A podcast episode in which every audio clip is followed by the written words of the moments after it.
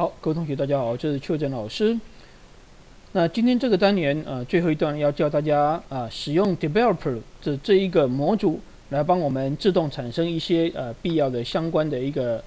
资料。它可以提供产生不同角色的用户啊，不同内容类型的内容资料啊，甚至未来可以产生不同的分类，包含类别跟类别底下的子分类的啊用语啊。就好像是汽车啊，底下有福特啊、啊，Toyota 等等的车型等等的这种分类啊，也可以产生不同的选单。那今天我们要大家练习是用来产生内容就可以了。OK，好，那接下来我们来看一下啊，在我们系统里面啊所提供安装后所提供的这个功能。那我们回到我们管理者的时候，那我们可以直接啊利用我们这时候的啊管理者的功能表。然后来到开发发展的时候，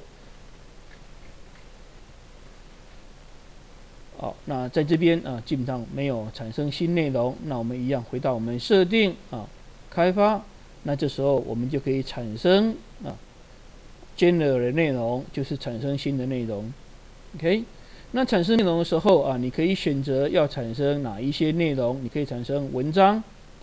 那本身啊，它有开启相关的回应的设定。啊，部落格啊，或是呃基本页面啊，那我们就把文章跟部落格来运作好了啊，那也可以玩一玩讨论本都没关系啊。那接下来到底要产生多少个节点，实际上就是多少篇文章。那我们各产生十个啊，那这个十个要分布在哪一个时间里面啊？那你可以在一个月、一年或是一周啊。那如果它本身可以做回应的话，每一篇要有多少的啊回应啊？OK，那我们给它一个三篇的一个回应就好啊。那回应会有标题啊，标题要产生几个字？我们把它用两个字好了哈，因为英文字还蛮长的。OK，那是不是每个节点都给它一个网址别名啊？那这时候我们把它勾选啊，让它可以自动产生啊不同的网址，那以后再可以相对产生相关的选单内容等等的啊。那这时候啊，这些内容是在哪一个语言底下？那目前我们预设是中文啊的语系底下产生，虽然它的内容还是英文的。那这时候我们就可以做啊产生内容的一个啊运作。那这个模组会帮我们随机产生不同内容啊，它就产生十个啊。那这时候我们就可以到内容这边来看一下我们所产生的啊不同的内容，OK 啊，那这边内容底下，如果我们啊从这个时间上，你可以看一下它本身产生不同的随机的标题啊跟内容，那这边总共有十篇啊的一个内容产生出来，OK，好，那如果这样的话，我们就可以怎么样？我们就可以用我们的过滤来看一下了，我们产生的文章啊。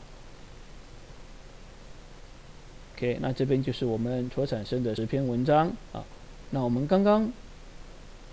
应该也有产生部落格啊，然后做一个筛选啊，这是文章啊。OK，好，那我们看一下部落格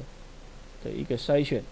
啊，文章或是部落格啊，就通通出来了。OK，啊，所以这时候它就帮我们产生的一些相关，那甚至可以指定相关的一个使用者。那有些时候它提供的是啊。匿名的一个使用者，OK，好啊，所以这个时候就是利用这一个模组帮我们产生的。那如果你要缴交作业，这样产生出来之后就可以了。那同学们不用担心，你所随机产生的标题啊，基本上会跟老师不一样啊，这没有问题的。只是我们知道你已经会使用啊 Develop 这个模组来帮你产生内容了。那在回应底下啊，一样我们看到啊，它有相同不同相啊相关不同的回应啊，那这边都是两个字的一个回应标题啊，不同的回应人员啊产生的回应内容，OK，好，所以啊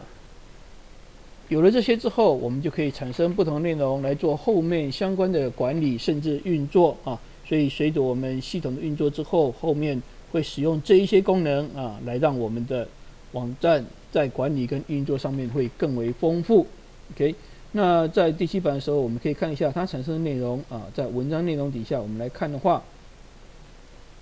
，，OK？啊，那你看到啊，它会有标题啊，那文字内容，那甚至它会把，因为我们文章里面允许上传图形，所以它甚至产生了一个随机图形放在这个地方啊。